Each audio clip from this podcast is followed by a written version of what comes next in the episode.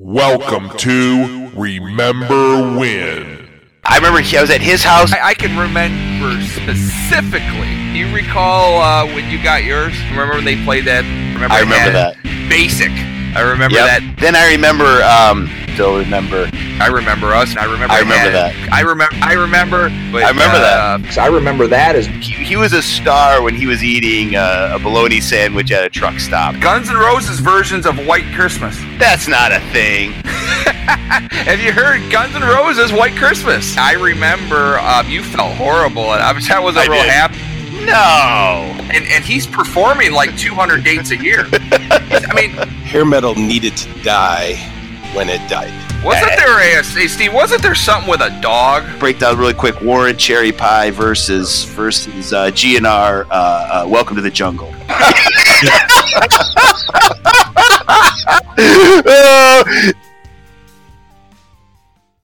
Well, hello everyone. Welcome back to Remember When for another exciting episode. What is up, Mr. Fisher today? Rising up, back on the street, did my time, took my chances. Well, hey, uh, I want to first off, before we get started here, um, it's been a really exciting week for Remember When. Um, I want to first of all thank the Oxford Wildcat community. Um, this this this week's been really exciting. This was the largest audience week for Remember When we've had in the history, and um, it was kind of fun. We we had a really good conversation last week, Steve. It was just kind of interesting to talk about, you know, how we came up with the podcast and some of the ideas revolving that. And um, I decided just we talked about that um, website, or I'm sorry, the site on Facebook, uh, Oxford High School Friends, and decided to throw it out there and just say, hey. You know, we've got this new podcast. I don't like to do a lot of self promoting necessarily, but I just wanted to see what the feedback would be. And I got to tell you, Steve, uh, the response was overwhelming. We had uh, several people chime in with ideas for future episodes, a lot of people listening, and just a huge upward spike in, uh, in, in new listeners this week. Pretty cool. Yeah, it was great. It was great talking to some old old friends hadn't hadn't heard from or hadn't talked to in a while. So, yeah, Yeah, we even got some ideas for maybe some new uh, new episodes. One had kind of talked about maybe doing one from uh, some maybe some high school rivalry uh, episodes, which would be really cool to talk sports, whether it was you know baseball, football, basketball, whatever it might have been. You know, maybe some of those old Lapeer West or Yeah. Mount Morris stories, Lake Orion before that would have been kind of cool. Uh, that'd be kind of fun. yeah, we've I've got some really strong memories from some of that stuff. Yeah, and um, we're going to actually be uh, a guest on a podcast next week on On TV in Lake Orion. Uh, the Wrestling Tonight podcast that's being live streamed regularly on On TV, which is uh, Lake Orion uh, public accessed. Uh, Mad Dog Butch and Brace Beamer have asked us to be on their show next week, which uh, I'm really excited to be on. Yeah, I think we're gonna talk some of our backyard wrestling history back in the late '80s, early '90s, right?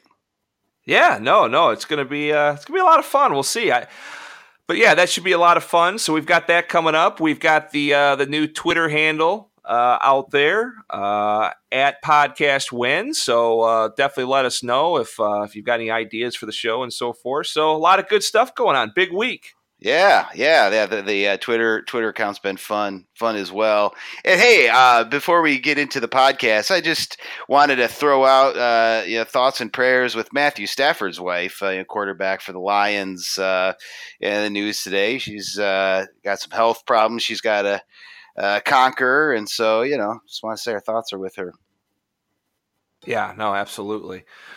Well, hey, let's get into the show. Uh, speaking a good segue there, uh, Detroit sports. Uh, we haven't done a lot of sports episodes, but that was a huge part uh, as a youth and still is today. And uh, we talked about the Pistons, I don't know, about a month ago or so.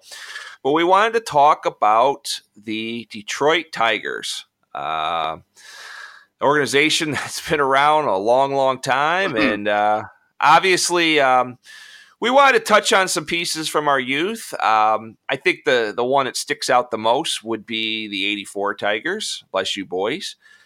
But um, kind of wanted to throw something out there a little different. I even threw you for a little bit of a curveball on this one. And this week's subject is going to be about the 1987 Detroit Tigers. I think it's kind of an unsung year um, in Detroit Tiger baseball history, but I think it's a very important year for a lot of reasons.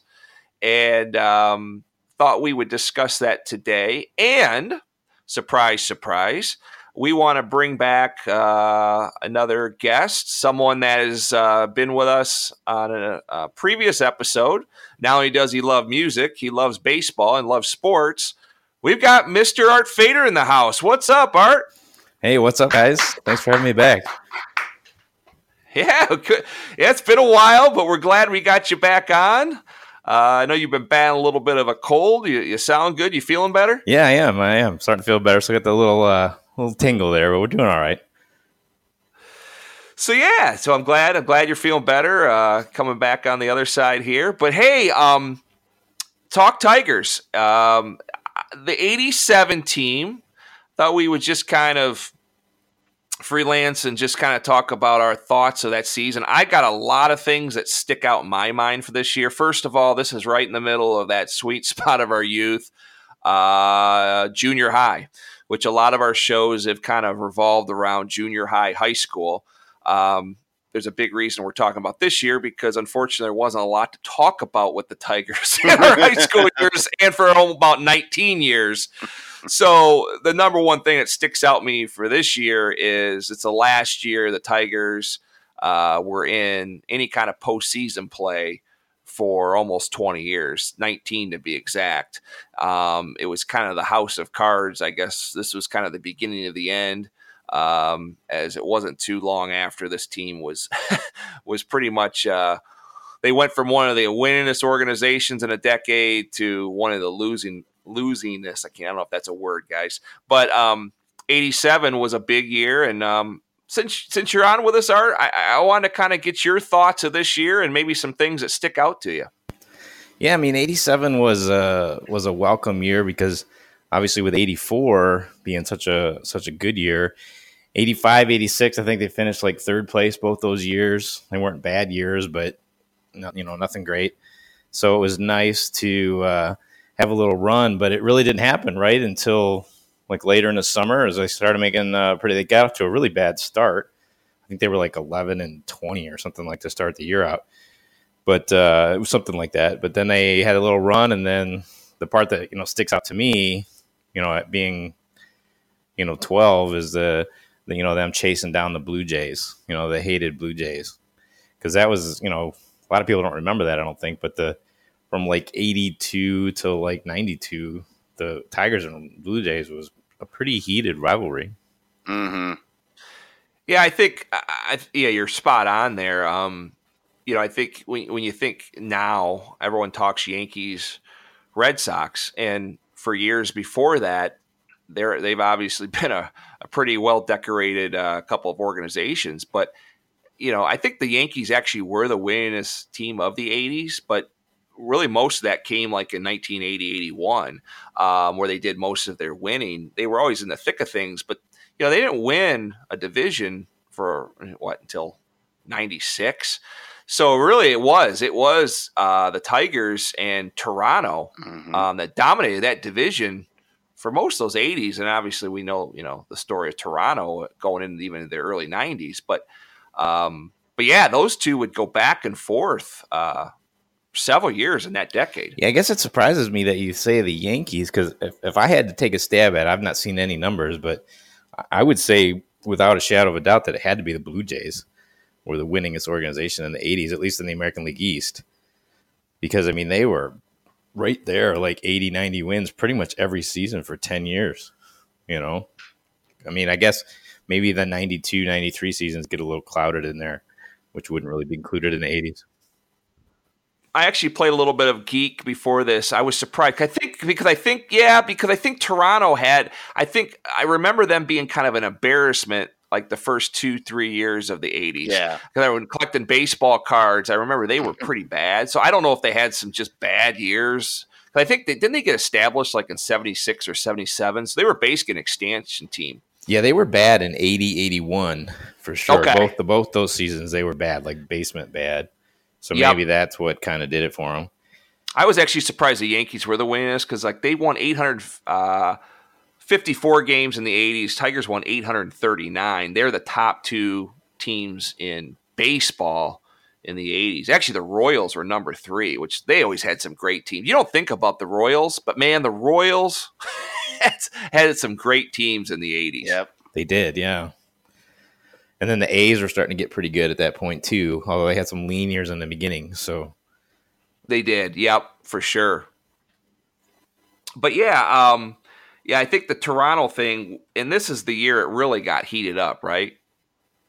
I think so. I mean, I, I mean, obviously there was some bad blood there. I think from previous seasons, but this was the year, you know, where it was kind of, you know, we couldn't beat them. They were always ahead. We were always chasing them. I think we chased them the whole year, you know, and then then they swept us in a series like near the end of the year, and then we were what three and a half down with with a week to go or two weeks to go or something like that, and then we ended up sweeping them, and then we won the division by two games.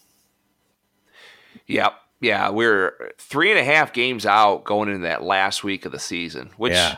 think about it, that's that's a heck of a comeback. Um, I, starting out the year, the one thing I, I kind of want to, I don't know about you guys, um, sports as general, like as kids, I kind of always thought of these players as like, I don't know if you want to call them heroes or characters or like, it was almost like they were like, I don't know, like TV or movie characters. You know, it was like, because I don't know if it was, I don't know if you guys really got into baseball cards, but like I felt like in the as a youth, I knew, and there wasn't free agency like it is today, but you knew all these players from all these teams, and it was just like you knew the characters. I mean, for me, it was just kind of a big deal. You knew all these guys, and what were your guys' thoughts on that as far as knowing the players in MLB? Yeah, I mean, that's what it was for me. I mean, like you said, the free agency was not an issue, not as big an issue. I mean, when, when Parrish left in '85, I mean, that was like devastating. It Mhm. was like, what you know, what what's that all about? And you know, and as a kid, especially of that age, I mean, when you're out playing the yard, right? I mean, you knew the lineup by heart. You know, you know, you knew, you know, every, you know, this guy's left-handed, this guy's right-handed. They all play the same position. When you look at the stats, you know, that's the same thing is you know, you got eight guys that all played 140 games or 150 games, all at the same position, you know, and they batted in the same spot on the lineup every day of the week. So you knew them like really well. Yep. No, no question. Um, you know, the Tigers were all, and, and it was funny with like with Sparky. Um, Sparky was a guy that, for those at home that don't know Sparky, we're talking Sparky Anderson, but you should know this. Um, but anyways, um, he liked his veterans. You know, it seemed like he would always go back to the veterans um, as seasons would go on. He he went back, as we'll talk about later in this this team. Um, he liked those guys that had been around the league a few years, even if they were traveled journeymen. Um, he liked those guys that had been around the league for a while, as was kind of we'll, we'll find out as we some of these guys they signed. You know, Well, he was a steady guy too. yeah, yep, it- like it was, like I said, the lineup, you know, that was always the same. You know, there wasn't any of this tinkering, you know, like, oh, we're going to put, you know, Gibson's going to hit second today because we want him to get more at bats, you know, or, you know, none of that was going on then. It was just, here's our order, one through nine, take it or leave it. Yep. No, no question. You know, it, you talked about Parrish, and, and that was that was a big deal when when Lance Parrish left. He was one of my favorites, and um, you know, a unique catcher too. At that time, you know, your catchers, a lot of them didn't hit for power. Yep. And I just remember, you know, him, the cleanup guy. I mean, back then, you know, he could get you 28 to 30 home runs a year. And, and back then, the numbers weren't as gaudy as they are nowadays. A 30 home run season was huge. But that guy, um, he was their cleanup hitter. You knew every day Lance Parrish was hitting fourth. Yeah, you know? absolutely. And when he left, that was a big deal. underrated as a catcher too. I felt. I mean, he wasn't the Yep. greatest catcher, but he, you know, he had a good arm and he had, you know, handled the staff well. You know, so I mean, yeah, it was that was a bummer to when he left. Yeah. Who was his backup again? Marty Castillo. Was Yeah. it? Yeah, I think in the 84, maybe. Yeah, I think you're right there, Yep. Fish. Yep. Go ahead, Fish. You were going to say Yeah, something. well, when Parrish, uh, when he left to, to go to the Phillies, we were appalled. I think we we offered him like eight hundred, and, and he took like a million or something. Right? I mean, the numbers are so small looking back. Um, and the, Seems like he took less money, didn't he? oh, is that what happened? I think I think that's what it okay, was. okay. Um, and did he leave before the? I think I think he said eighty five. Did he leave before the eighty seven series season? Was he with them for a couple years after and then left before eighty seven? I was thinking 85 in my mind, but he definitely Okay. wasn't there in 87. No, no, no, no. Yeah, I, I don't remember. It could have been 86, but 85 sticks out to me. Uh, 87. So he played with us through 86. Okay. Yeah. And then what he was considered one of the biggest busts of uh, Yeah. free agency at that time, right? Yeah, he struggled in Philadelphia. He had a little second coming in California. Yep. But, uh, yeah, he really struggled in Philly. But kind of going into that lineup and talking the characters, let's talk the characters a little bit or the, the players. But I, I still refer to them as characters just because I was a kid, you know. But like when you, the guy who kind of busts on the scene that year, uh, which kind of came out of nowhere, was uh, was Matt Nokes, and he took over that catching spot as a rookie Yeah, and he and could filled hit. in very nicely. Yeah, I mean, he DH'd on his off days some, sometimes, if I remember right. look at the stats here. Hit 32 home runs as a rookie. Wow.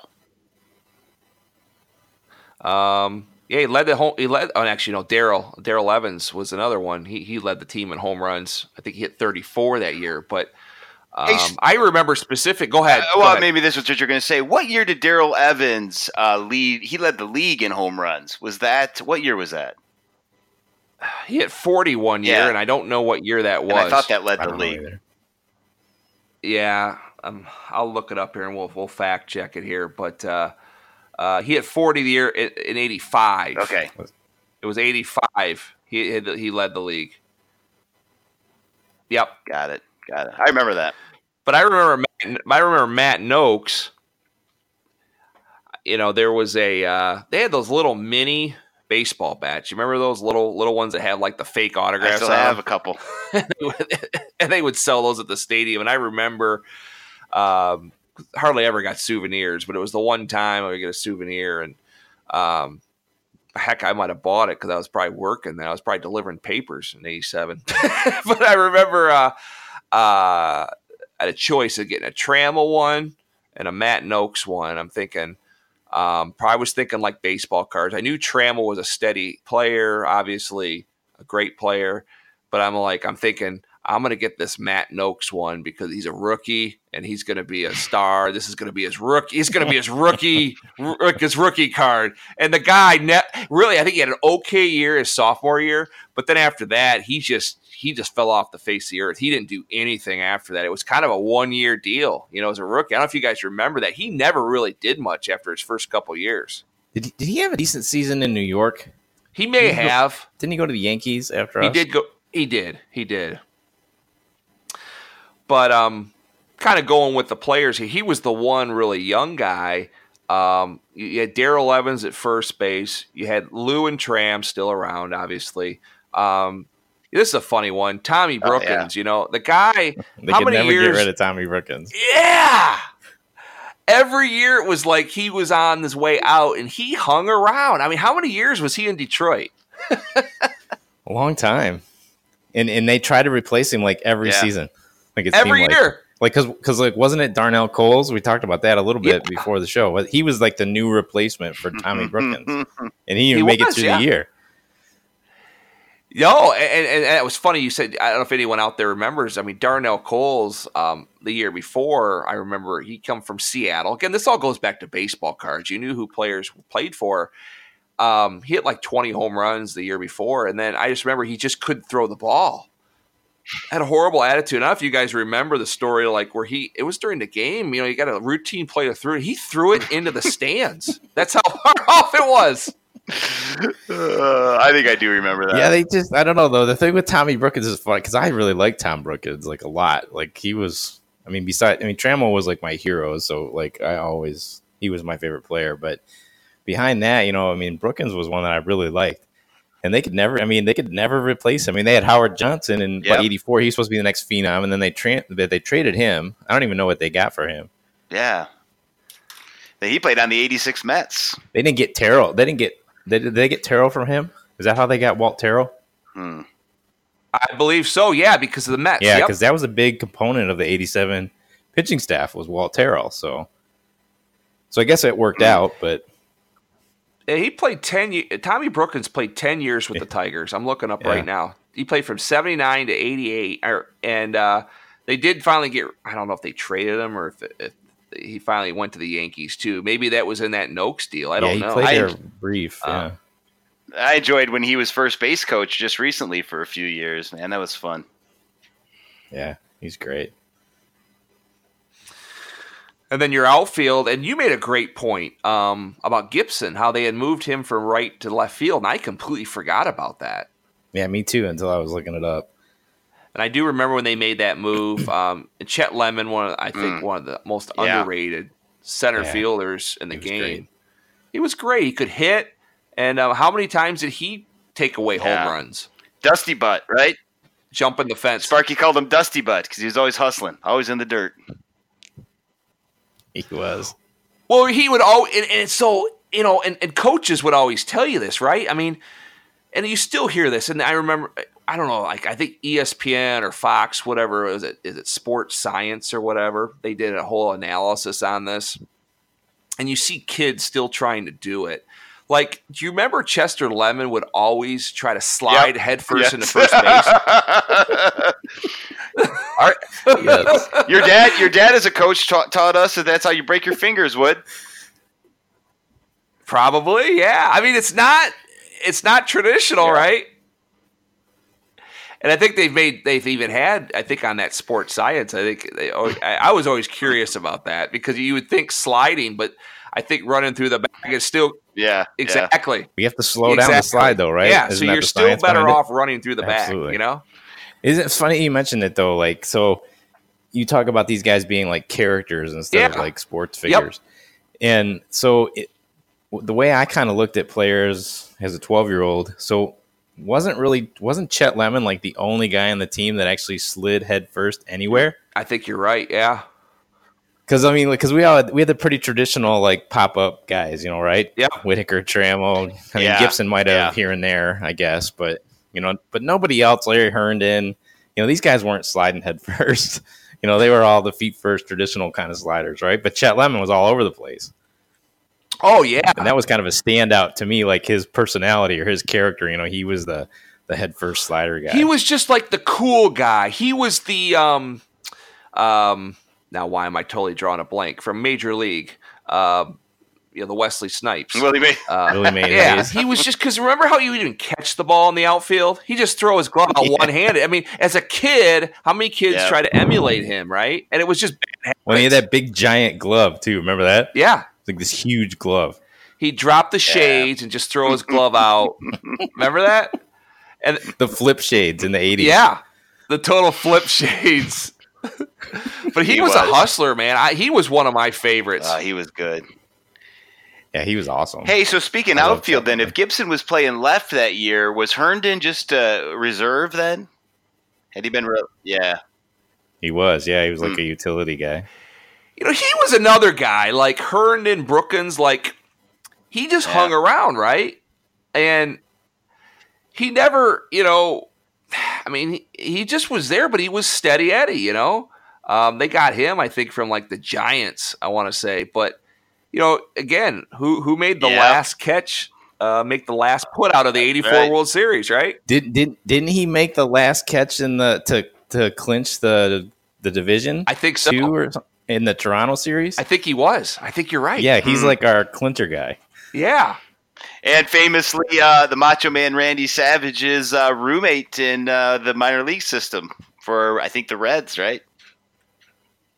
Yeah, he- Really? yeah. He, when uh, Really? Macho Man died, he he came out and said. Um, uh, Herndon said that, that Savage taught him uh, how to uh, swing a bat at a at a ball tire, I guess. And uh, Herndon said that was maybe it was vice versa. What one of them taught the other, but they both. I think they kept in touch a little bit through the years too.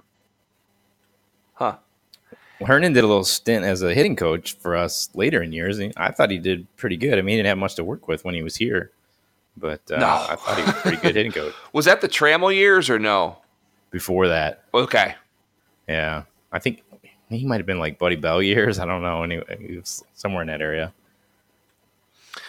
But kind of going back to veterans, I thought the Tigers that year, and I do remember all of this. Um, I thought, it, again, going back to baseball cards, never got to see them play. But do you guys remember when they picked up Bill Madlock that year? Yes. Now, he was a great hitter, man. They, s- I, and I looked it up. I didn't realize that guy won like four batting titles in the National League. But he I was remember the We Are Family guy, right? For, I think for so. Pittsburgh. Yeah, he was. He was on that team. Wow. I'm pretty sure. And um, I think he I just- was. Yeah. I just always remember that dude um, with the, the Pittsburgh Pirates. Of course, they always had some cool uniforms with the uh, like the painters squared hats. off hats, Remember yeah. that? Yeah. Yeah, and when they got him, he became like their DH permanent. I mean, he was like their number two hitter. I want to say. I think he was he batted second. I want to say. He didn't bat second. Trammell batted second. Are you sure about that that year? I'm pretty sure about that. Yeah. Because was it by that year they had moved Trammell down to like third or fourth? So I thought I looked that up, but Because I thought that was the because and okay, he only he only played like 64 games. I think Bill Madlock did too that year. right, right, right. Up the stats. Hey, Fish, look up the uh, box score. I, am interested on that because I, I want to say I thought Trammell because tr- well we'll get into this too about Trammell's year, um, because uh, it was really an MVP season, which uh, w- which ended up really being a kind of a photo finish deal. But uh, Madlock I thought was a big deal, and then of course the thing that really put them over the top because, like you said, Fader, they were always kind of chasing that whole year. I mean, this year, I, I think we're talking this year for a couple reasons. I know you and I you, and and Fish, you guys were kind of like 87. Ah, we didn't remember a lot. I didn't remember a lot of the season. I remembered more of the players. Um, I do distinctively remember the Toronto series to end Yeah. it, like we talked about a little bit before, and then the Twin series. I do remember. Um, but the season itself was kind of a blur. But I just remember like a lot of the deals they made, like the Madlock trade, and then of course, um, a future Hall of Famer they trade away for uh, Doyle, Doyle Alexander. Do you guys remember that all kind of shaken down? I do. Yeah. Yeah. Real quick before you get into that, I just checked it. You're, I mean, you're absolutely right on the Bill Madlock thing. He he didn't settle into it until like halfway through the season, but Okay, he hit second 84 in 84 games. He hit second. huh? Uh, you, it was Sheridan and Whitaker who were flipping back and forth. That was the year they moved Trammell down to cleanup.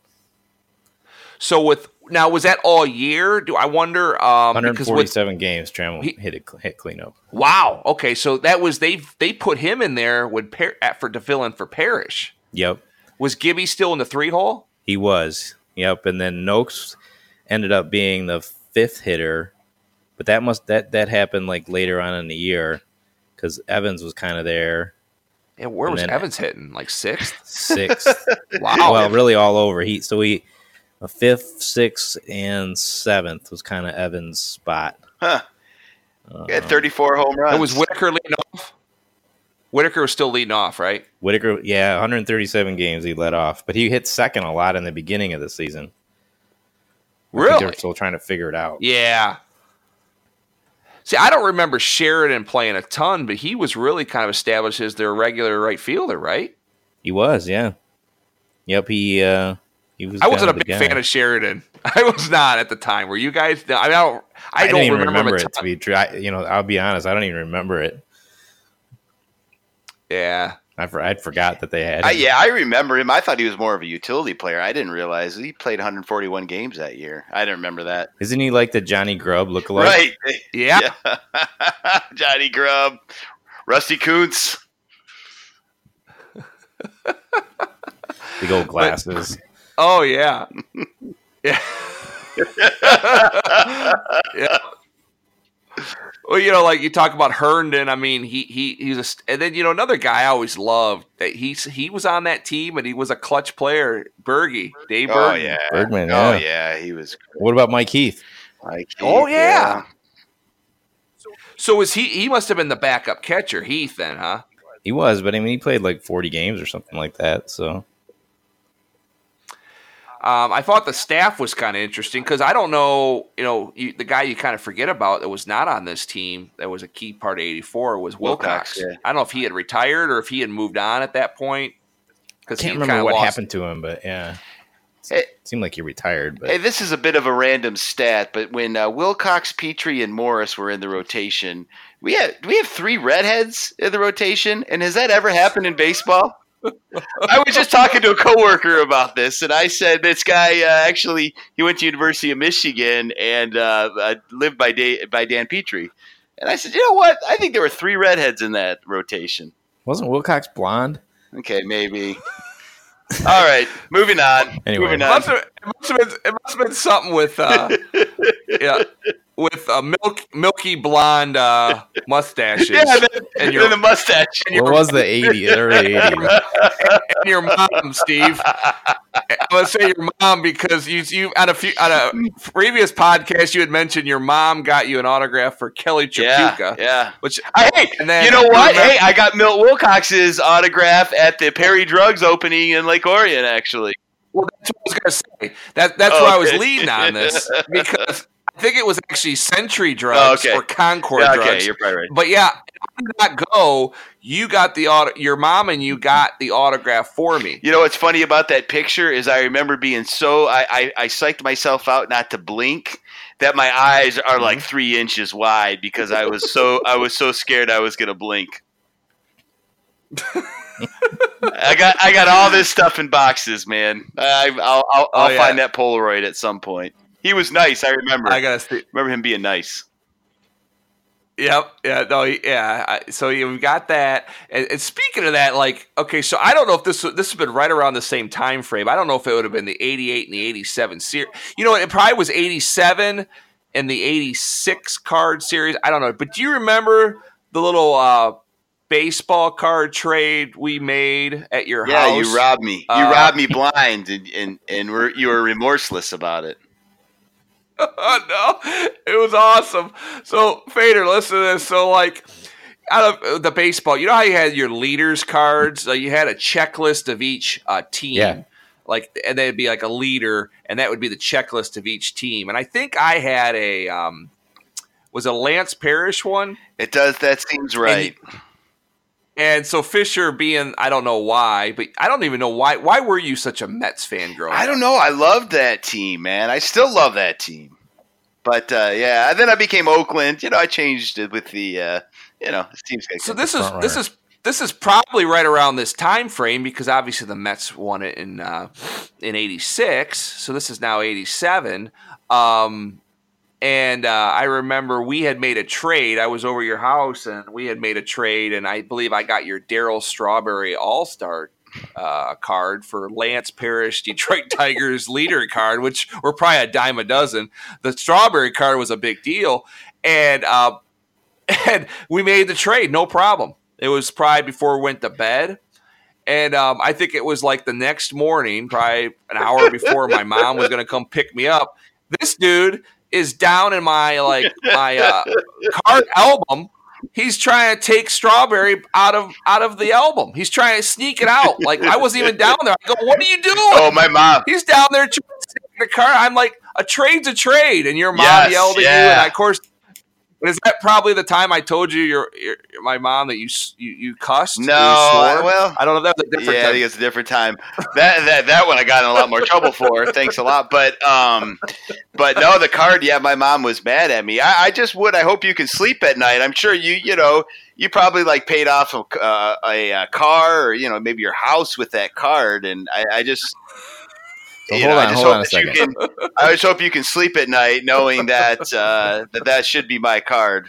So, so one of one of my strongest memories of you, Fish, is how avid of a of a Mets fan you were. Yeah, What in the world were you doing getting rid of a strawberry rookie card I was an all star card, but or an All Star Yeah, I- card? Okay, I, I have no. I prob- maybe I had a bunch of them. I yeah, I have no idea. I have the rookie card, by the way. Uh, It ended up being That's worth awesome. like ten bucks. I know. My mom a few years ago. well, that just crashed. what's that? I said that that market, the, Yeah. base- the sports card market has just Well, crashed in the last yeah, twenty but a lot years. of it was his fault, not necessarily the card, right, sure, sure, sure, sure, sure, sure.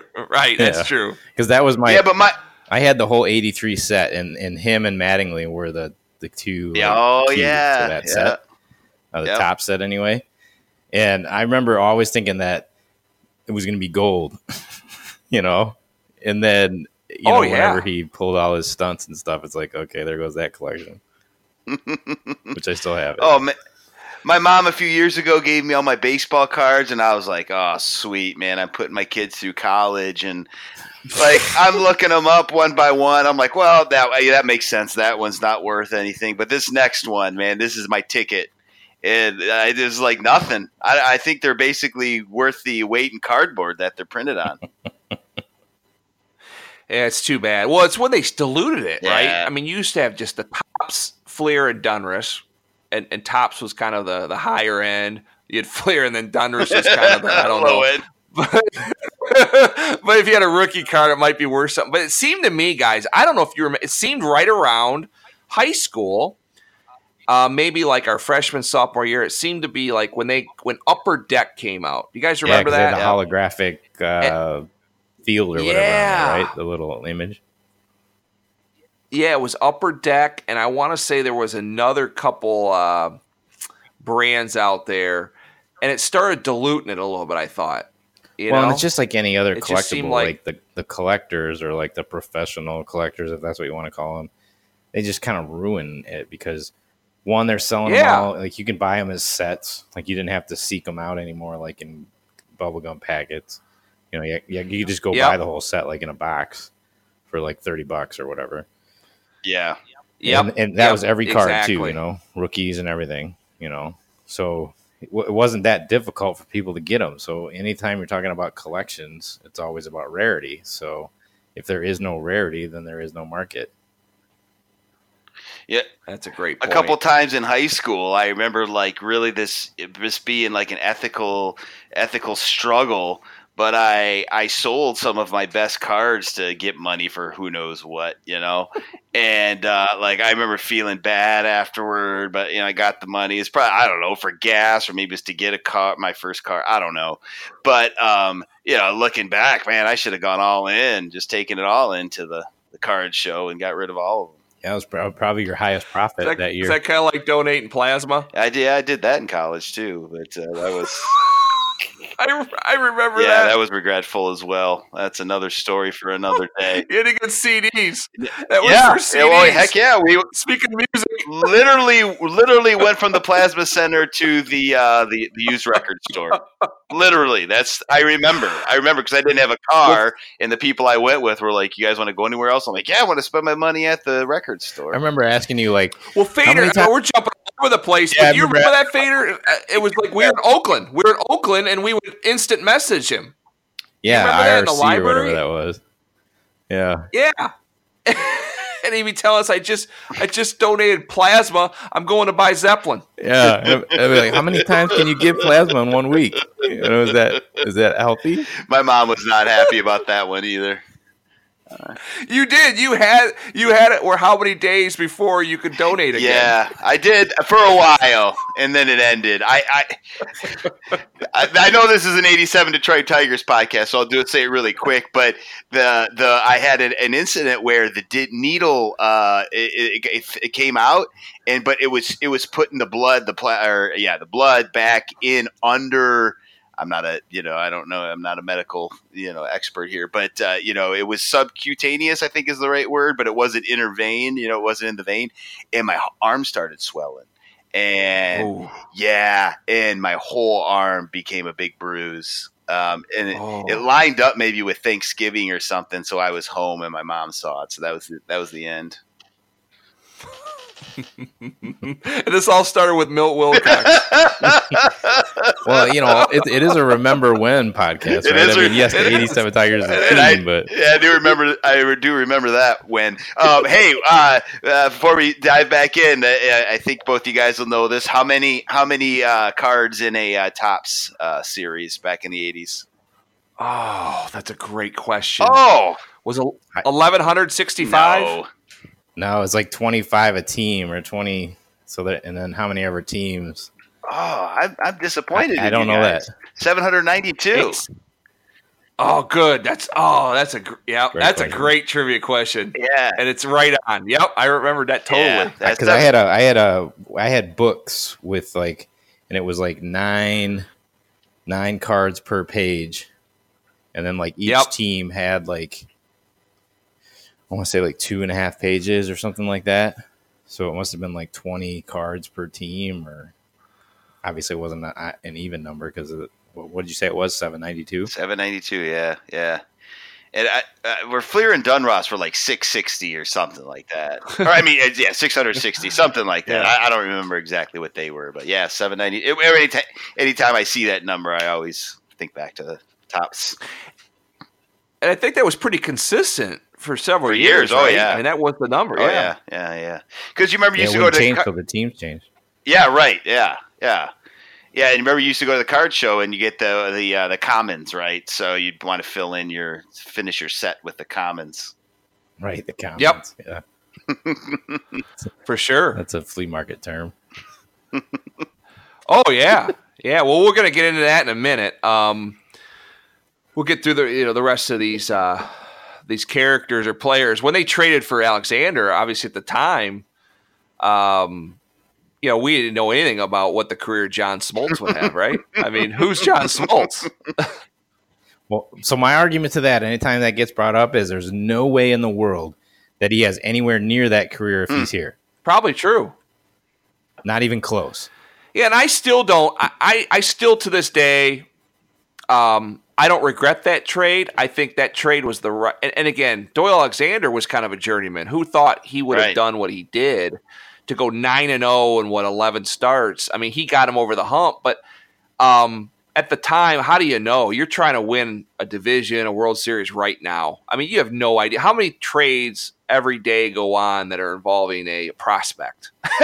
and this one just Pros- yeah, And this one just- worth- prospects right. worth And it. this one just happened to work out for the Braves, right? But like you said, I think you make a good point, Fader. He probably wouldn't have done that here. no way because he goes to the Braves with like pitching you, you know, because of Mazzone or you know the pitching coach guy, the wizard. You Yeah. know. he he doesn't turn. You know, plus he's around Maddux and Right. Glavine. Those guys, they they all they all learn from each other. Eh, There's just no way in the world that he becomes the pitcher he became if he stayed a Tiger. No, I agree. The amazing thing with him is how he did transform from a great starter and became a stud a stud closer. You know that that was a great story with him. But uh, Oh, he's an amazing pitcher. I mean, don't get me wrong. I'm not trying to No, no, no, his, no. his career. yeah, he's fantastic. I just don't know if he's if he is what he is, what we know him as now. If he didn't, go well, think about it. Like in that era, he would have been on a, a team that was one of the worst in baseball, right? So what would if you know he even if he was around and uh, let's say he did have a couple good seasons, they may have used him as trade bait to a, a, a contender. Highly doubt he would have stayed with Detroit more in a couple years, right? That's think Well, Roger. Craig, yeah. So Roger Craig left for the Giants. So the pitching coach is gone. Yep, So Billy and then they went through some. What's that? Billy Muffett. Yeah, right, exactly. So they go through those years, and you know, the I think the thing that gets forgotten too. I know you said it a couple times that like they kind of fell off the map like after the '87 season. The, Yep. the Cecil years were not all that lean. Right, right, like, right, Like the so you're talking like through like '92. right, right, like- right, right, right. Those years, I mean, they weren't contending by any means, but in those years we talked about off the you know off the show. Yep. In those years, if you weren't finishing first, you Right. weren't contending because that's all there was. Yeah, talk There about that a little bit. or- Talk about that a little bit, Fader. Break that down because today baseball fans are not going to understand that. But break that down a little bit because it's a great point back in the eighties. Sure. I mean, so so when so in the eighties, in in really even earlier than that, of course, Right. but there were two divisions. There was an East and a West in each in each league, American League, National League. They didn't play each other. No, there was no interleague, and and essentially, you had like two or three like really good teams, and then everybody else, no matter how good you were, you just had no chance. Yep. you know and and that's where the tigers were kind of at that point like like all the time. You know you what happened to them in 85 what happened to them in 86 well they finished like 88 and whatever or 90 and whatever and they finished Yeah. in third. And they were never even in it. Like, and and, and that was the thing is like by like August or whatever, you pretty much knew that that was it. The season was over. Yeah. So you know, so that's that's what makes today's baseball so compelling is because there's always kind of this chance. Whereas back in those days with the divisions, you just either you either were or you weren't. there was no in between. And let's face it, you know that American League East uh, was just murderers row for years. I mean, we talk Sure. about Toronto. I mean, we're not even talking the Orioles who Yeah. won it in '83. Have got Milwaukee. the Yankees. Milwaukee was in Yeah. the East, and they Milwaukee had the was Brew really Crew. They were great. Yeah. Um, Cleveland was really the only bad team in that division. You know, at Yeah. that time they weren't very good, but um, yeah, I mean, it's just so different now. I mean, like you said, and and so we'll talk a little bit about this. So let's let's fast forward because you know you guys thought we'd struggle to get to an hour. We're we're we're getting forty five minutes in on this, and we haven't even got to the playoffs. But you know they they we did talk about plasma for ten minutes. we did. and Milt Wilcox, Darryl Strawberry. Um, but, you know, they get down to that, and, and they're down three and a half games going the last game of the series. They got Doyle Alexander. Um, they basically lost three to Toronto the week before. Um, their backs are against the wall, and they they they end up sweeping Toronto to win the division. Um, I don't know if you guys remember. So they're up a game. They're now in the last game of the series. They got to win it to clinch the, the division. Do you guys remember that final game of the se- season in 1987? Were you guys watching it at all? I was at my aunt and uncle's house watching it. So I you know exactly Yeah, where you at, were. I was at home. Yeah. Me too. Yeah, Yeah, was remember- that I a remember Channel Four game? Would, excited. would that have probably been a Channel Four game? You think at the time, or I don't think it was national TV, but I, I could be wrong. I don't know. I think it was local Yeah. television. Yeah, because I because it, I, it seems like it was Kell and Kaline um, calling the game. And, and that means we would have gotten the graphic with the uh, the ferocious tiger at the end, right? Remember that little tiger's? Uh, remember that where it would like whimper? It'd Yeah. whimper if we lost, and then it'd get ferocious if we won. It had a band aid on That's it, right. right? Yeah, When it whimpered, that's it have a right. Band-Aid? Yes. Ah. And an ice pack on its head. Ice Oh, pack on I gotta find too. that on YouTube. That is great. That that's yeah, that's a great memory. Eli Zaret, I, Tigers eighty seven. Yeah. Well, they probably would have gone. They probably would have had champagne and stuff then too, right? After Yeah, absolutely. I out. mean, winning the division was like the pennant. You know, I mean, But but that was another guy. So we think Wiley veterans. Uh, Frank Tanana. Yeah. So Oh, he yeah. pitches a one nothing shutout, and um, obviously just pitches a jewel of a game. But remember, Frank Tanana. Well, first of all, Frank Tanana is from Detroit. Um, next, that guy was a crafty, off-speed pitcher at that point of his career. Remember, like he was known, and he's been around since the early 70s. So you figure, I think he was probably 35, 36 years at this point. And you know, back in the day, that guy threw heat. I don't know if you guys remember that. I mean, I never saw him play, but he was known as. I mean, he, he but he basically threw his arm out, and he had to come back and re- kind of learn how to pitch again. You guys re- recall that at all? yeah, he had yeah. just reinvented himself. He was 33 when he uh, when he was with us in '87. Okay. But yeah, he, Yeah. he- I don't know how I don't know when he had to do that, like and how long it took him. I didn't know that, but I just remember that was the storyline throughout the season. You know, because he had that big sweeping curveball. Remember that? Yeah, yeah, he was good. Um, but yeah, he had to reinvent. I mean, again, that that was kind of you think about like the five man rotation.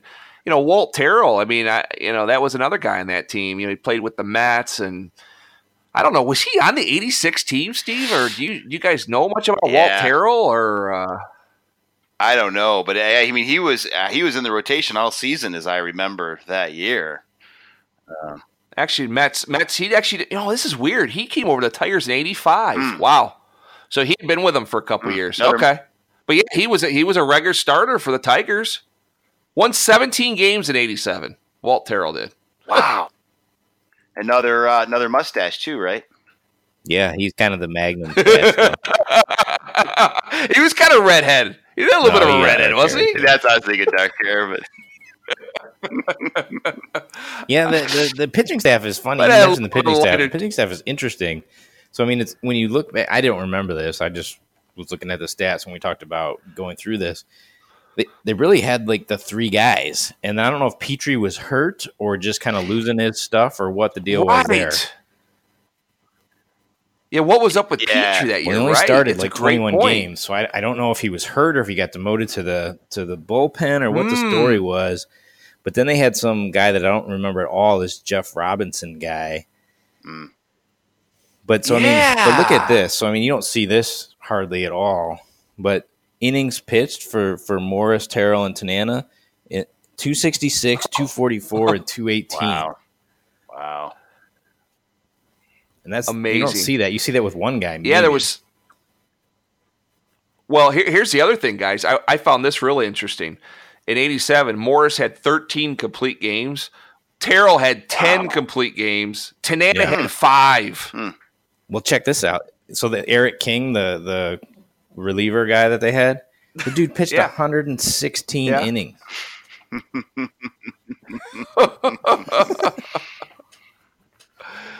Just a different game, right? And that's in 55 appearances. So he's averaging, you know, he's averaging nearly, you know, two and a half, Yeah. three innings of work. Well, and that's you just know, kind of how they did it, I think. You know, I mean, Henneman had 96 innings, Huh. and he Wow. played in he pitched in 55 games. He won too. 11 games. Henneman, Henneman, Henneman won 11 games that year. 11 to three. Yeah, It's 11 yeah. and 3. All in the bullpen? Yes, no Yeah. starts. Yeah, no all starts. Yes. Wow. But you got to figure if he's coming in and he's Just pitching the sixth, seventh, and eighth, Right. or Right. or whatever he's pitching, Yeah. and and a lot of the games they played that season seemed to be like one nothing games or two one games. Yeah. So he- you know they make their little comeback and he gets the win. You know, I mean that's pretty common. Yeah. No saves on this team. Just a different era, you know. Yeah, very little. I don't. Anyone I even have King ten saves? like I, don't even, I don't even know if uh, anyone. fourteen or nine. No, you're right, just nine. That was it. Did, did, was the was the save stat even? Do you guys even remember that being a thing back then? It was when Hernandez was in '84. Oh yeah, Yeah, that's right. I guess that was a yeah, big I deal. guess Won the do Cy remember Young. that. Yeah. Dan And then Quisenberry, ultimately Bruce Eckersley like the following year in '88. yeah, So yeah, I mean it was Okay. a deal. yeah. Yeah, they just didn't have a true closer. I don't think at that point. Willie was not Willie. Again, you guys made a great point. I don't know if he was still going by uh, Willie or if he was Guillermo. It says Willie on Baseball Reference. Still was so Willie then, huh? I assume it's Willie. Willie, don't call me or Guillermo, don't call me Yeah. Willie Hernandez. So that so all that so so the reason I said that was so the Doyle Alexander thing. Obviously, they're they're going with three starters. They got two relievers because Hernandez wasn't doing anything.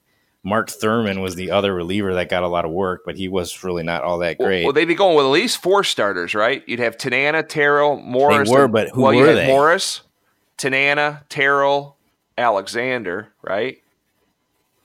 well, yeah, but before they acquired Alexander, oh, right, what was right, right, right. Great there? point. I'm just kind Oh, of oh. making an argument for why it, they had to get it, Alexander. got it, got it, got it. I thought you were including him. Good point. Good point. I mean, I think they were really struggling there to finish. Like even if they were going to four man rotation, which would have not been uncommon in eighty in eighty seven, you just couldn't fill the fourth Yeah, spot. you're right. Something must have been going on with Petry. We just don't know or remember, you know, because Right. Because he was always their number two, but he was he he was not in top five. No. Yeah. No, it was definitely Morris, Terrell, and Tanana. Those were the guys. And they all started 34, 35, 34 games. That's a lot of starts. Yep. So they needed a guy. And I mean, really, I mean, not that one guy can do it, but I mean, you could probably say that Alexander Sure. won them the pennant Yeah. Yep. pretty easily without getting a lot of argument. So again, kind of going back to your point, Fader. You know, so they win 98 games. Toronto wins 96. Okay, have a have a nice Mhm. have a nice year. You know, you're done.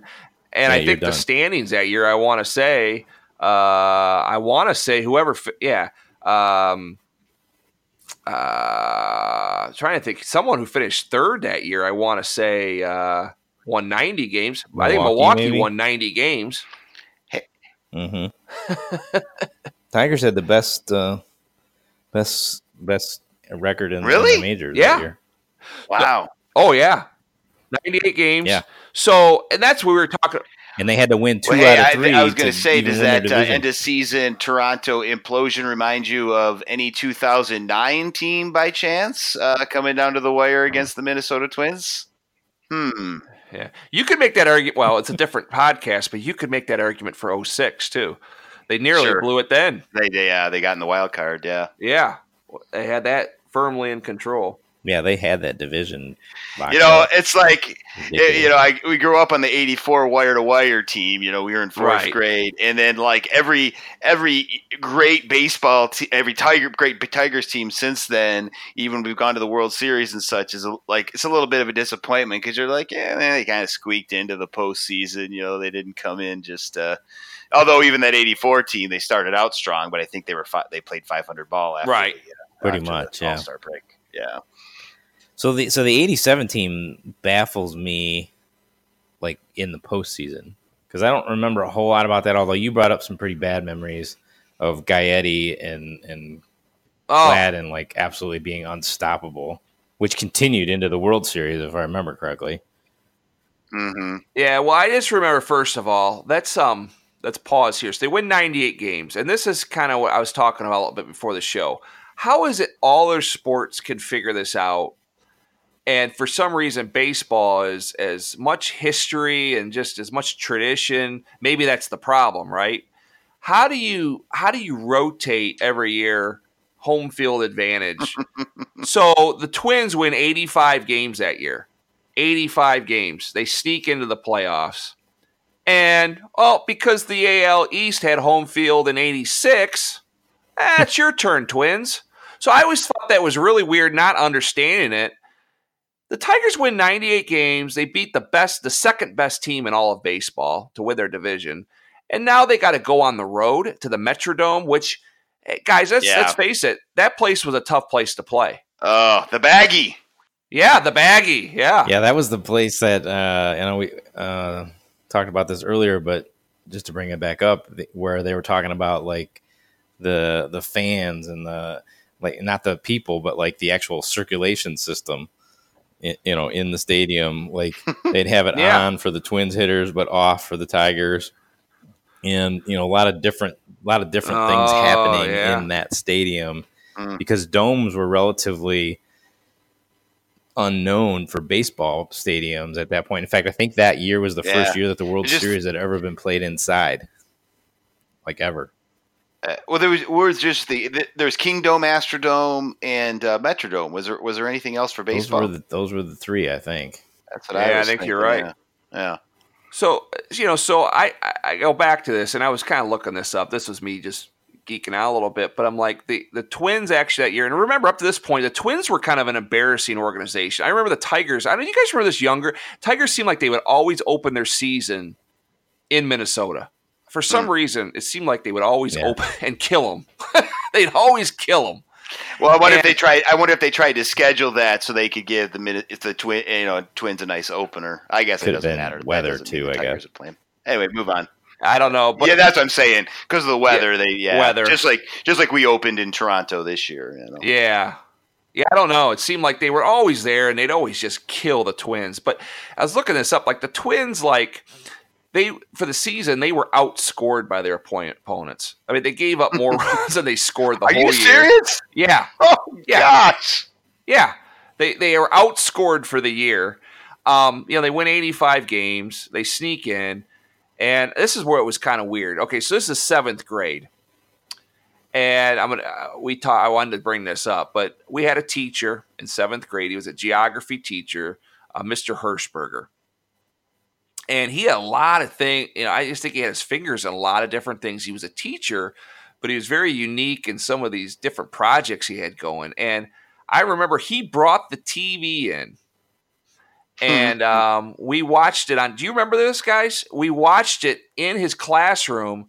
He was being interviewed. I think I want to say it was by Bob Costas. He was in Minnesota getting interviewed on Good Morning America or the Today Show or whatever it was, and he's promoting his book he had, he had just come out with, the Sports Hall of Oblivion. Do you guys remember that at all? I remember at, at middle in our middle school there being an autographed picture of uh, Kirby Puckett that he'd gotten at the uh, at the Metrodome. It might have even been, and then there might have been a picture of the two of them or something like that.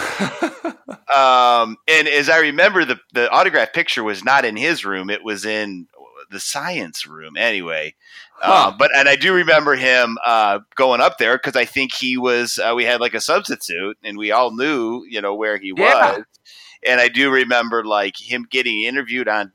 I didn't remember it being Bob Costas, but uh, I, I, as I remember, he's like sitting on a stool. It might have been, He was in the Metrodome.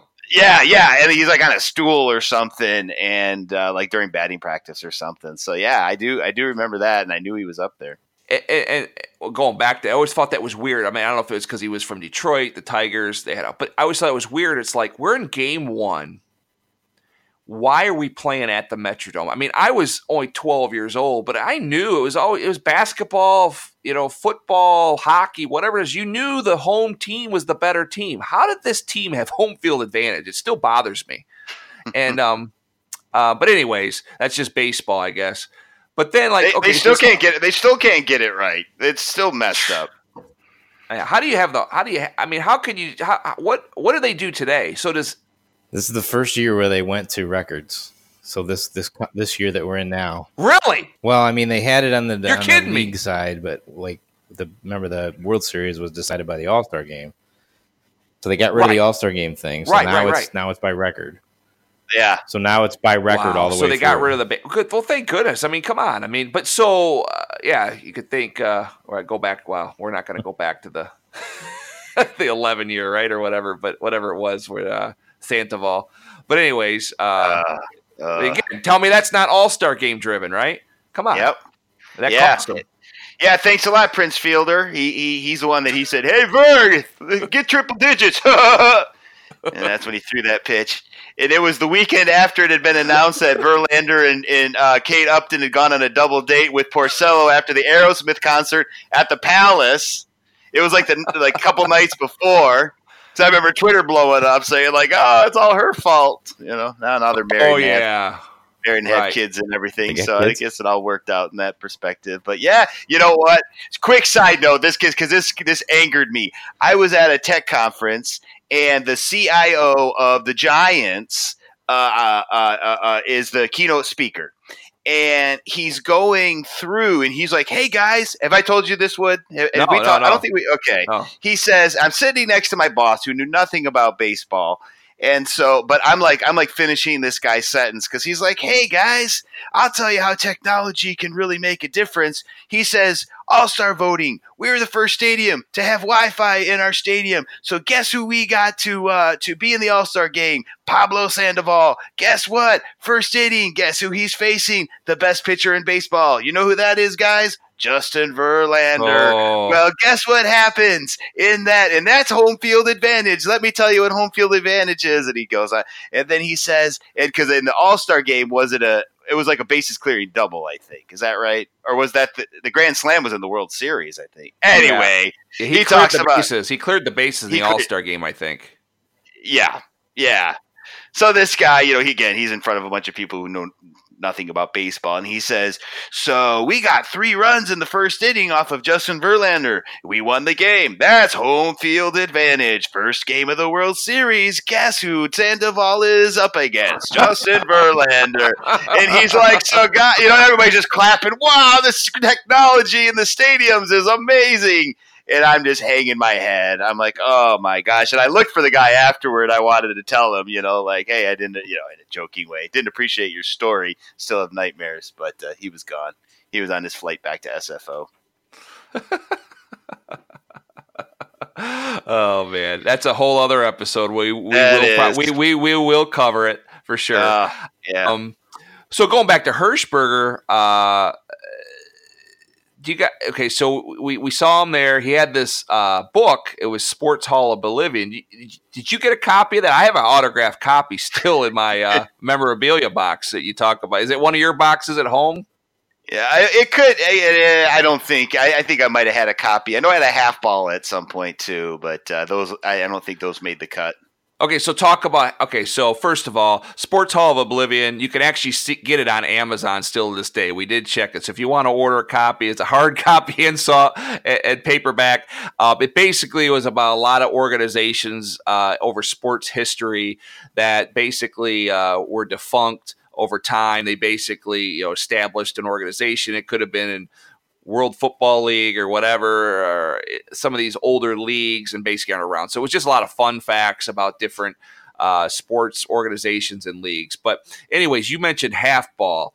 Uh, yep. Do you guys want to get into that a little bit of what half ball was? And it was a game that he introduced to us um, in middle school. Yeah, well, I played it. I don't know if there was a half ball club or what, but I remember uh, going out a couple. Okay, yeah, I think I, I was in it at least for a Your while. Your cousin ran it. Huh? I think your cousin ran it. No, there was there was someone in our class that had the same last name as you. I think was the head of it. Ah, okay, gotcha, gotcha. Yeah, I, I was. Uh, so you, had a, you, had a, you had a broomstick.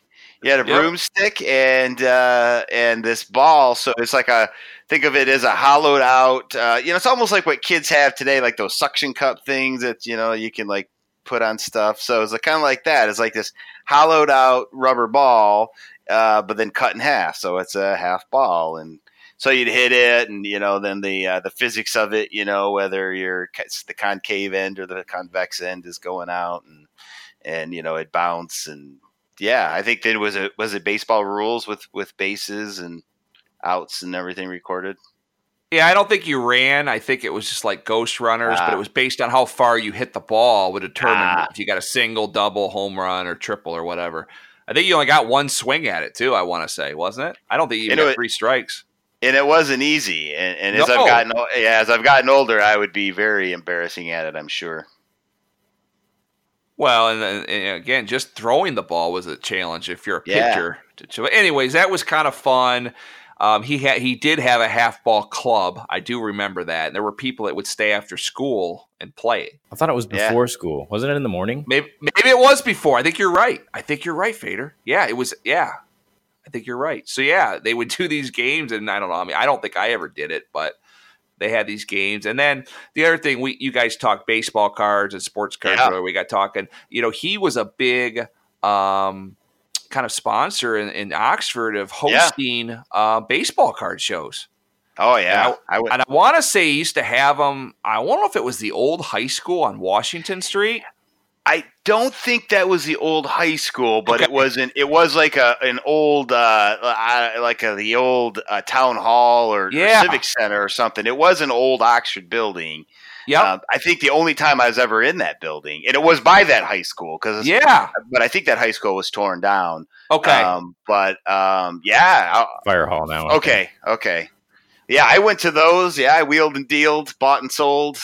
I, yeah, those those were uh, those are good memories. It was like we were talking earlier, right in the height of the baseball uh, baseball card uh, frenzy he was into that stuff and he would promote it at school. I know there would be ads yeah. like in the paper. And I remember going up there. I think I bought, and you talk about sets, um, you know, your common cards. And I remember I, um, I bought at, at one of his shows the, uh, the, the, the team set for the Tigers, the 84 team. So that was kind of like cool. I mean, it, it, wasn't super expensive, but I just remember that's cool. I got the whole team set from the world champion years. And you guys remember like baseball cards, how at that time where you'd have your normal set, like Steve, you had mentioned, yeah, the 792, but then like middle of the year, they would yep. come out with traded series. You guys remember that? Yep. yep. Yeah. Yep, I had those mm-hmm. for. And I don't think they years. did. You have to get. How did you get those? Because I remember people would have them. Like, how did you get those? Because I don't think those were like in standard packs, like in the like Art and Dick's no. or Patterson's. How did you get those? Card shows. That's how I got them.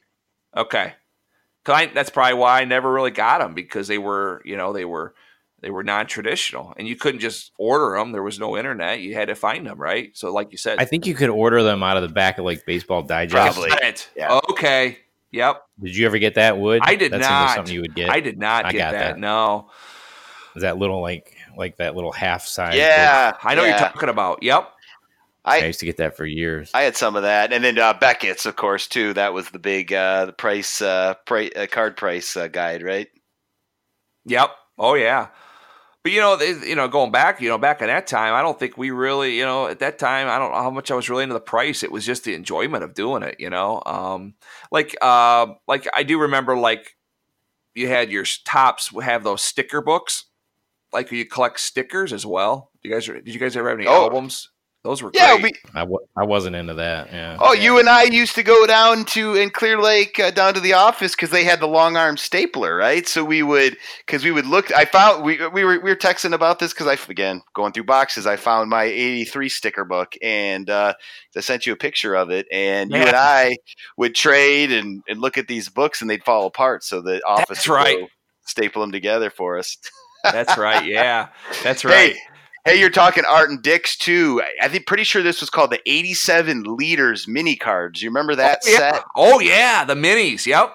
And uh, Art, Yeah. this is again where I thought that I was gonna, you know, pay for my future uh, house uh, with this investment. Um, I went to Art and Dix, and uh, like they didn't sell them, but I asked them about them, and they they they could only buy it like in the quantity of a box, and I don't know how, you know, cutting grass or whatever. I had the money, and I gave it to him, and he, I I went through them. I had two or three sets just from that that box of them, and I I thought that was the that was my uh, that was my big. Uh, my big investment, but I'm sure those are again worth about 35 cents uh, per set. had it had the like the fuzzy edges, you know, kind of Yeah. like that mystical kind of fuzzy edge around the players with big deal. And then they I think they had some kind of foil uh, cards as well. Yeah, yeah. Well, hey, um, so going back to the series, I, I know kind of cloudy. Was there anything that stuck out to you, Fader, on this series at all? Um, I know it was kind of cloudy for all of us, but there was a few Horrible things that stuck out. Yeah, okay. That's that's the only thing that I can relate, and I and I confirm that you know with some stats. But that's the one thing I remember is so you know Alexander gave up like ten runs in like nine innings pitched, something like Yeah. You know, so so he so he wins us the division, but then he's a total gaff in the in the series. Um, and I think and, and it was the opposite for them. You know, I remember Viola was like Oh. unhittable. You Oh, know, and do you remember Juan Berenguer coming in and being like Yes! the door closer? That's right. Yeah, I mean, it's pitching for them, and that was like Ah. a stab in the heart. You know, Yeah. I remember that always like was it was it um I don't know if it was just something like my grandfather would say or something, or if it was actually like George Keller, Ernie Harwell. They always I was always like Juan Berenguer bearing down. Here's Juan Berenguer. He's bearing down. yeah, I mean, you know, staple of the '84 team, right? I yeah, mean, he was a s- setup guy, right? yeah, him and Señor Smoke. Yep. Oh yeah, that that was that was the uh, pair. Yeah, year. and then they'd set up Willie, and then that was it, man. That was that's Yeah. a pretty lethal uh, Yeah. three three arms in the pen. Yeah, and then yeah, Aurelio Lopez, right? Did you mention Yeah. him? He was Yeah, okay, Señor sorry, Smoke. Yeah, Yeah, yeah, senior- yeah, that's right. Yeah, yeah, yeah, yeah. And then he died in a car accident. I think so. Yeah, I think you're yeah, right. Yeah, just like like still like in the eighties, I think. Um, but uh, you know, I was looking at the at the, the the playoffs, and I I don't remember much about that other than us losing. Um, the games were on the games. one- Game one uh, was on a Wednesday. Two was on a Thursday.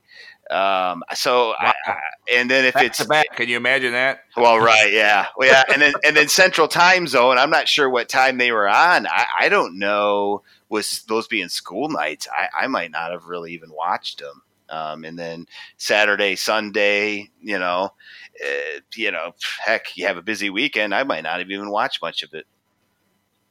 So so here's the thing: is like if I, all these games were high scoring games, which if if I remember correctly in the season, they you know the Tigers were kind of hanging their head on like two one wins and one nothing wins and things like Yeah. that. And Yeah. all these games are like eight to seven, you know, nine to five, you know, just ridiculous scores. And they actually did win three in Detroit, so apparently they were doing the two three two back then. They were. Right. Yeah. Yeah. Which I didn't I didn't realize that or I don't remember that. Well, I was looking at the dates, and I remember there was something a screw up, and I could kind of, I, I, I thought it was Evans, and I couldn't, I, I knew there was something. I was at my grandma's house, and I remember it was a day game, so I'm thinking back, okay, we're back at home, something happened, and I kind of just had to, I had to go back and look because it wasn't real clear, but it was. So, um, Minnesota wins the first two games at home, and, and again, kind of going back, Viola is money. Um, you got Juan Berenguer, but Gary Gaetti basically they can't get the too. guy out. Brunansky's the one who really sticks out to me. They can't get those guys out. You Yeah. know, uh, just can't. Dan Gladden. Uh, I just Mm. remember his long hair sticking out of the back of the helmet, another mustache, and uh, and just and just killed us. He was like their leadoff hitter. You know, I think Gladden ended up actually playing for the Tigers for a I year. think didn't so. or? Yeah, I don't still hated him. I just remember Brunansky. But- I think he hit like 500 or something with like six home runs and 15 RBIs or something ridiculous like think- that. Yeah. Yeah, because you got to remember, like Kent Hrbek was their best player, and Yeah, but I don't think he played a whole lot in that series No. for whatever reason. Yeah, and it goes back to baseball cards, right? I mean, they that team actually, if you think about it, of course, they won another one in '91.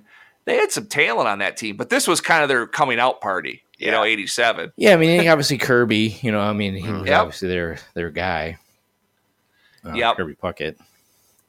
Yeah, um, but the uh, the the play that stuck out to me was, and it, the Tigers had a rally. I think it was like the eighth inning of like Game Four, so they're down two one.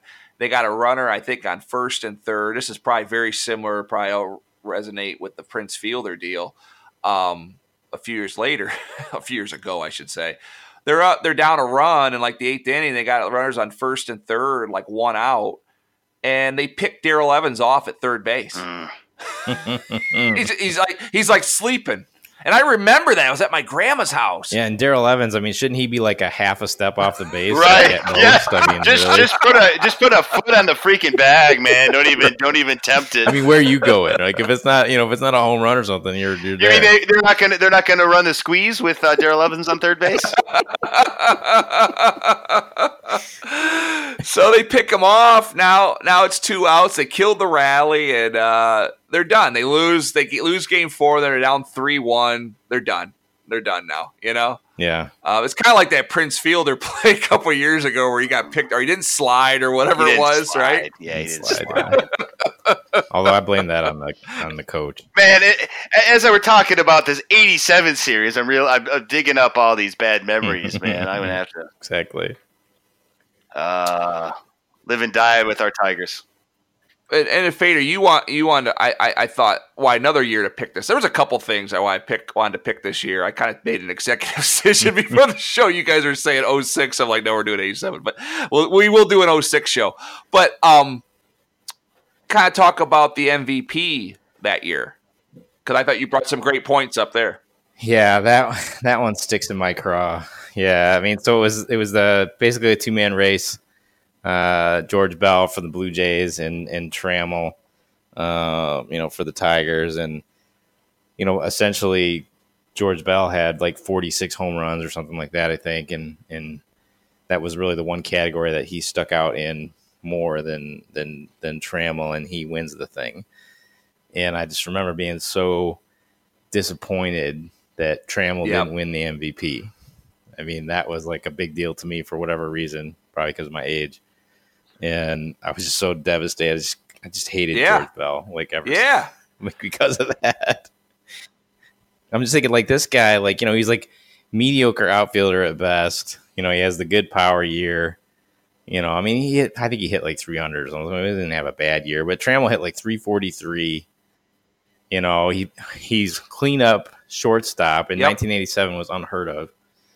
Um, you know, he had like 22 stolen bases. Um, you know, he, I think he was right up there with RBIs, almost as much as, as Bell, like maybe just a couple shy. I mean, it's it's it's ridiculous. I just think it was like kind of an obvious choice to go with Trammell there, and I just and it seems like that's just Right. kind of a common theme for the Tigers too. Is like they're always just not getting recognized for these types of things. I mean, and really, I mean, bigger picture here, and you know, and now we're Yeah. not so sore about it because Trammell's in the Hall of Fame, but it, it's seasons like that that affected, you know, his recognition later in life because I just kind of felt like Trammell Oh, was like a surefire Hall of Famer, and it took him, it you know, it took him that extra vote to get in, you know, and and boy, you know, an MVP in '87 would have gone a long way to help make his case, anyways, and uh, you know, just kind of a little bit of a sore spot for me that whole MVP race. Yeah, I agree, and I, I think you make a great point about again. It's again why he didn't get the credit even originally for the Hall of Fame voting is you say 87 a shortstop batting cleanup it's unheard of you know uh, shortstops Yeah. did not hit for power hardly hit for average you know this guy now he could he was a, he was an underrated fielder too Yeah, I mean, it was basically him and Yeah. Ripken and Yount. You know, they were the shortstops like of the era, right? And and they all could hit and they, you know, and, and whatnot. But you know, Ripken and Trammell were very similar as far as their fielding abilities because they didn't have a lot of range, but they were so good at like getting in position that they made plays. They didn't need range. You know, I mean, I, yeah. Does Lou deserve to be in say it again. does Lou deserve to be in I think he does. I agree I mean, if you if you make the argument for, you know, it depends how you look at Hall of Fame, but if you look at eras, like he, like he was one of the most dominant second basemen of his era, Yeah. And just the fact that in the Hall, when you you know, if you've ever- I don't know if you guys have been to the Hall of Fame or not, but they the Hall of Fame really recognizes, or there's a lot of places in the Hall of Fame where they recognize like standout type, either performances or historical type, you know, numbers or whatnot. How do you not recognize like the longest double play combination in in Major League history? All time. Yeah. You know, I mean, how and and they were both good players, like Hall of Fame worthy players, not like they were just average Joes. You know, how does that Yeah. how does that not get recognized? I mean, there's a whole giant room at the Hall of Fame that's, you know, what's the um chance um that that whole I can't remember their names now. The Dodgers. It's so and so, so and so to chance. It's a big, okay you know, it's a big uh, d- double play thing. Anyway, there's a whole room dedicated to that, like at the Hall of Fame. how do you not have and that I remember there, being know? there thinking like, so why isn't Trammell and Whitaker like some sort of like footnote at least? You know, I just don't get it. Did you say Trammell stole 22 bases that year in 87? You said Trammell stole what 22 bases? Something like that. Yeah. Man, I uh, I don't remember him being uh, a base stealing threat. That's uh, wow, yeah. That on top of the his average, man. That's uh, Especially in the cleanup spot, you know? yeah, and then yeah, yeah, yeah. Well, he's uh, we certainly have a lot of good memories. Uh, both both Lou and uh, and Trammell, man. oh we were- it was great We were fortunate. Oh, we were, and even the the Morris thing, I was glad to see him get in. Of course, you know, again goes back to media, right? Morris wasn't a, a media darling, but you know he was the winningest pitcher in the '80s, and then he goes on and wins uh, two more World Series in the '90s. Um, He's the ace of three World Series championship teams. yeah, How do you not recognize that? yeah. You want to say his ERA is too high? Come on, Yeah. he's a winner. Exactly. He's a winner. Yeah. Yeah, Three separate teams. He's the ace of the staff on three championship teams. You tell me that's not Yeah. worthy. And you know, I think with Morris, I don't get it. We can maybe have another show on some of these players, but you know, when that, when- you know, you could say his ERA was high, but like when it was money game situations, yeah. for the most part, that guy was tough to beat. Like that, what in, in '91 with Yep. the Twins again, he comes Yep. there. What's he? He's he pitch a 10 inning shutout? Against Smoltz, obvious, obvi- uh, oddly enough. Wow, amazing! and he won three games at World Series. I mean, it's amazing. His money, ten inning, such a ten com- inning complete game, one nothing victory. Right? Wasn't that that game seven? yeah, yeah. just such a competitor. He was. I was watching the Tigers game a little bit today, and uh, he was up in the booth. Yeah, yeah, that's good that they bring those guys back. So that yeah, so that's kind of that's it. I mean, the the, the season kind of ended obviously disappointing. The MVP race was disappointing. It was kind of a bummer. The reason I wanted to bring this season up was, um, I think it was a critical part in history. Um, Fader, you kind of mentioned they did have a couple decent seasons after this, but it just wasn't the same. A lot of that core group was now dissolving. Gibson leaves after this season. He goes on to the Dodgers, wins the MVP, and obviously the historical moment that takes Oh, place yeah. there against Eckersley in Game One. I Who remember could where I- that? I remember where I was for that one, man. That was great.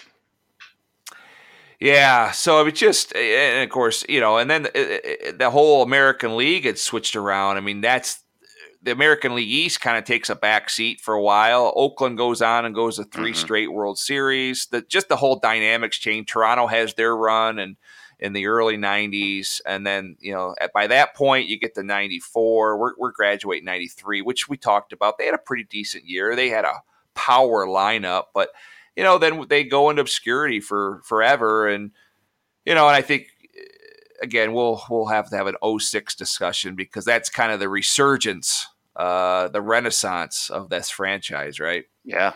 Unexpected too. I think that's probably part of it too. Is it somewhat came out of nowhere. Oh yeah, yeah, totally, no question.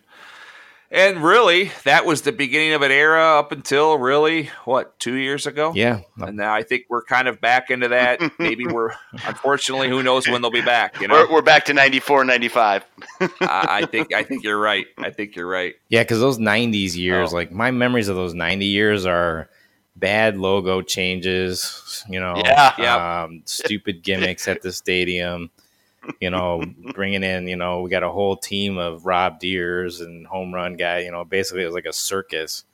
You know, because they knew Yep. they weren't going to win, so it's like let's just bring in the circus and you know we'll sell some tickets and it was just this hang on kind of thing, and then obviously that ended up biting them. You know, for the next decade. Yeah, they just couldn't get out of it. Um, Bill Gullickson was your number one. poor management, poor farm system. yep. Yeah. Exactly. Yeah, yeah. The Tigers Tigers website app. t- Uh, there's a there was the last couple days. There's an article says opening day sells out. You know, so it like just sold out the home opener tomorrow. And uh, as we're taping this, and uh, I, yeah, I remember getting on where if you didn't get your tickets the moment they went on sale, they were gone for opening day. You know, so Oh yeah. it's a Yep. different era. We'll get we'll get back. We'll get back there. For sure. Any closing uh, comments on '87, you guys? I guess that's a no. Nothing for me.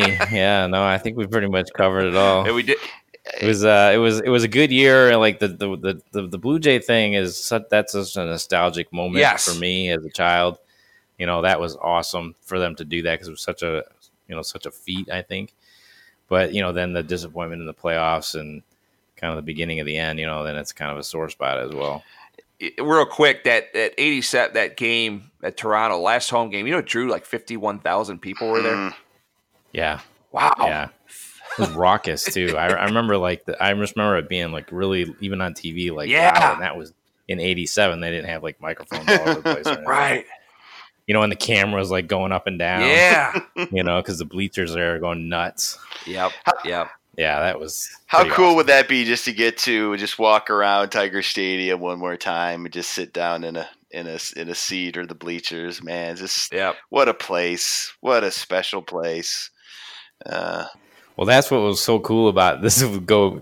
I won't get on this, but when I saw the Eagles at Tiger Stadium, that was in '94, Okay. and Yeah. it was like really cool just to be there. Yep. you know, like and and out and we were on we were in the outfield is where our seats were, and uh, it was just cool to walk around. yeah. Yes. I remember just I remember just walking around like and I you know and, and they had like tarps and stuff down, but still it was just kind of you could feel it underneath there. Yep. Like, wow, this is Tiger Stadium. Ah, this is so I can awesome. smell that place, just the the, the the the sounds. Oh, just a special special place. Yeah, I mean it's it, it definitely is too because Comerica's cool, but every time I go down there, it's still Tiger Stadium was and, and Tiger Stadium was kind of a just kind of a piece of junk. It was. I mean, it wasn't It like it was. wasn't like the greatest Right. Right. building or anything like that. It was just something about Tiger Stadium though, and maybe it's just childhood memories are better than than other memories. I don't know. We, we went to Fenway Park the, a few years ago. It was the first time I had been there. I, weren't Fenway, Yankee Stadium, and Tiger Stadium all built in the same year? Am I right there? Uh, maybe I'm off by a little bit, but the same era and that steel construction and everything, and which was new at the time. And um, but anyway, just being at Fenway, you're it just reminded me of Tiger Stadium, good and bad. You're like, and these corridors are really narrow, and you know some of the views are awful. You know they've I think as construction's improved, they can make more wide open, you know, viewing areas. But um, yeah, but like you're saying, Fader, just this childhood memories, nothing can replace that. Well, I think that yeah, I think they were both built in 1912. Uh, the two stadiums, or like it wasn't Tiger Stadium was of course a different field and all that in 1912. It didn't become Right. Tiger Stadium until Right. the 50s or whatever. But but still, you know, same same idea, same you know neighborhood location, that kind of stuff. Yep. Just- yeah, it's just cool. My grandma talked about uh, walking to the uh, was it Navin Field I Yeah, think. yep. Um, She talked about it when it was Navin Field. Yep, uh, many many good memories. I stopped right as they were tearing it down. I got there uh, once Hmm. with with our son, and it was about Oh, cool. probably about two thirds torn down at that point, but uh, but some of it was still standing. So it was a nice nice moment. Is it anything now? I have not been by that site in so long. Is it a park or is there anything there at all now? It was a it was a baseball field for like the police, I think, or something. Yeah, And I think they were doing uh so up here in Michigan we have these uh like these old time baseball leagues where they play like with no gloves and they wear the old uniforms. It's kind of like a historical Oh, cool. society kind of thing. yeah. And they were playing some games like that there like a few years ago. Because my Huh. son was actually doing that. He was on the Flint Lumberjacks team and, and he Oh, really? did that for I don't know, a dozen games or so. And uh and they they went down and played a team from Detroit down there at that field. And uh, so I don't know. I don't think they do that anymore because I think they just changed it again. I don't know what it is right now, but because I'm not sure that it's all of that anymore. I think it might be something different. Do you know if they maintain the uh, like exact place of home plate or anything like that, or is it kind of just a ground? I, I believe. I, I, believe the plate was you know kept the same. Um, beyond cool. that, it's basically just a field. Uh, Yeah, I think yeah. there's a fence around it, but yeah, I think uh, yeah, I think really so. all it is. I'd like to just maybe the next time we fly up, it may be worth just to stop by it again. You know, I would drive through there and just to, I don't know, just but again, like you said, I don't think there's much there. Yeah, you know that know. that neighborhood is is really kind of not much of anything right now. I mean, Right. it's kind of really. rough. Um, Yeah. Hmm. When I've driven through there, yeah, it's nothing really to. I don't, you know, I don't think anything's competing for the land, so it's just there. The last time you were there, Fish, were all those out outside the park concessions still up, or were those down? Because the last time I was there, they Uh, left those up for some reason. Uh, like the, uh, like the the ones that were part of the that they added, like yeah, the like to the front gate, like Yeah, yeah, yeah. I don't think those were there. Those I don't. I don't. Yeah, I don't think so. Yeah. But uh, yeah, I thought at times like, man, I should you know go on eBay and get a couple couple seats from there, and then I think, and where would my wife let me put them? Nowhere. right. the garage, maybe.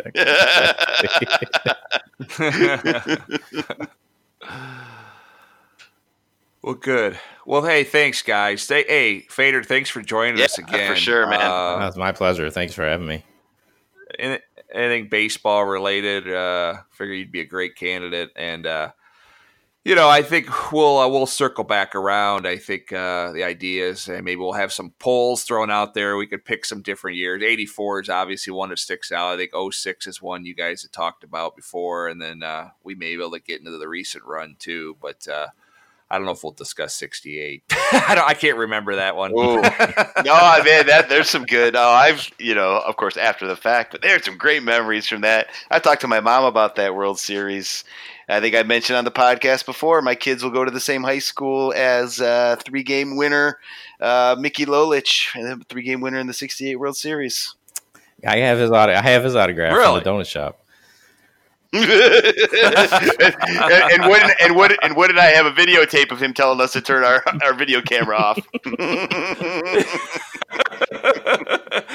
if we ever have him on as a guest, we better make sure we've got permission to tape him. Um, he wasn't happy. no. But hey, guys, hey, it's been fun. Appreciate it. Uh, everyone out there, check us out on our new Twitter feed uh, at Podcast Win.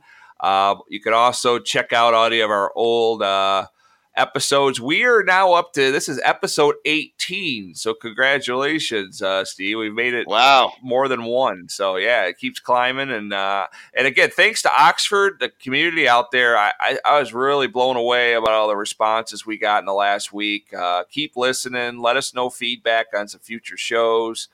Um, really appreciate that. So thanks for listening. Uh, have a great week, everyone, and we'll see you next week at Remember When.